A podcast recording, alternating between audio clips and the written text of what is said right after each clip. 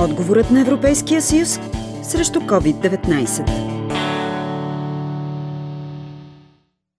COVID-кризата в България постави нови правила пред преподавателите и учениците. Евродепутатът от ГЕРБ ПНП Асима Демов смята, че образователната система в Европейския съюз попадна в тежка ситуация и всяка страна реагира различно. За първи път в историята на Съюза има нов финансов инструмент – Фондът за възстановяване. България ще получи доста повече средства спрямо предишните 7 години. Те ще се инвестират в пет основни политики, сред които и иновации и дигитализация. Още факти казва Асима Демов. Важното е също се отбележи с, с около 200 милиона евро повече спрямо последния програмен период ще са парите по програмата наука и образование. Като бюджетът от тези средства бюджетът ще бъде 730 милиона евро грантове.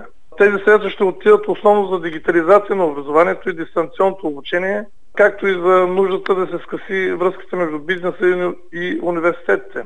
Обаче, по вашия въпрос конкретно, какви средства ще можем да разполагаме, отговор ще има най-рано през април следващата година, когато държавите членки в това число, разбира се и България, ще представят своите национални планове за възстановяване.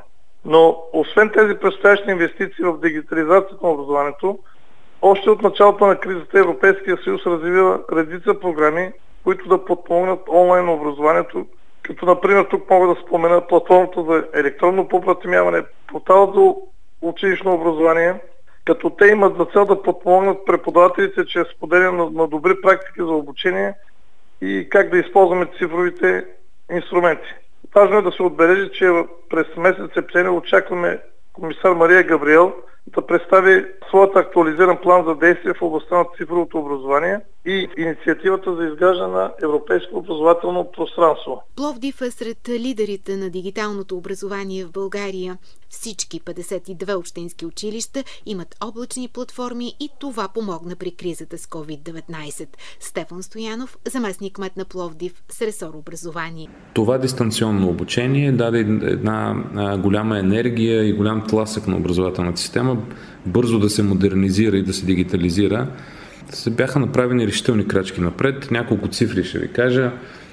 Малко преди а, да преминем към изцяло дистанционно обучение, в Пловдив имаше около 2000 виртуални класни стаи. А само месец по-късно те бяха над 8000. Имаме за последните 4 години и половина над 900 учители, които са преминали различни курсове за използване на дигитални инструменти на тези облачни платформи което е почти 25% от учителите в Пловдив и над 120 Google сертифицирани учители хора, които задълбочено са работили върху една от платформите и са а, получили нужните сертификати за това. От тази ясен в Пловдив ще имаме 20 паралелки в 9 училища, които ще учат само дигитално и там ще се прилага новия подход. Цялото съдържание ще минава на електронна платформа. Макар и във вакансия, как оценяват пловдивските ученици дистанционното обучение през изминалите месеци? Честно казано беше отлично, да кажем, до някъде съм благодарен, че коронавирус ни сложи всички на сафо. и пращаха уроци, правихме тестове, пращахме на учителите и нямаше слаби оценки. Беше забавно, ако не е друго, забавно беше. Аз се чувствам доволен. Мои приятели също казали, че нямат проблеми за сега, така че...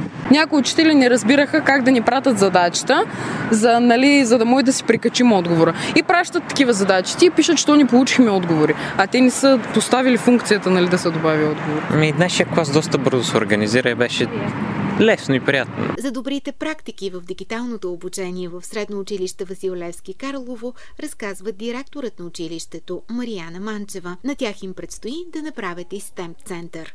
Едната зала ние сме нарекли мултифункционална зала, в която ще се обучават децата, ще има различни кътове за работа по големи групи, за малък екип, тя ще бъде, освен такава зала, тя ще може да се използва за обучението по информатика, информационни технологии, защото ще бъде съвременно обзаведена и оборудвана с лаптопи. Всъщност целият център ще бъде оборудван с лаптопи, с графични таблети, с озвучителна система, ще има център по роботика. Ще стане много хубаво. Така в новата реалност, заради пандемията от COVID-19, преподаватели, подкрепени от технологиите, ще имат възможност да създават по-гъвкава и приобщаваща учебна среда, заедно с ученици и родители.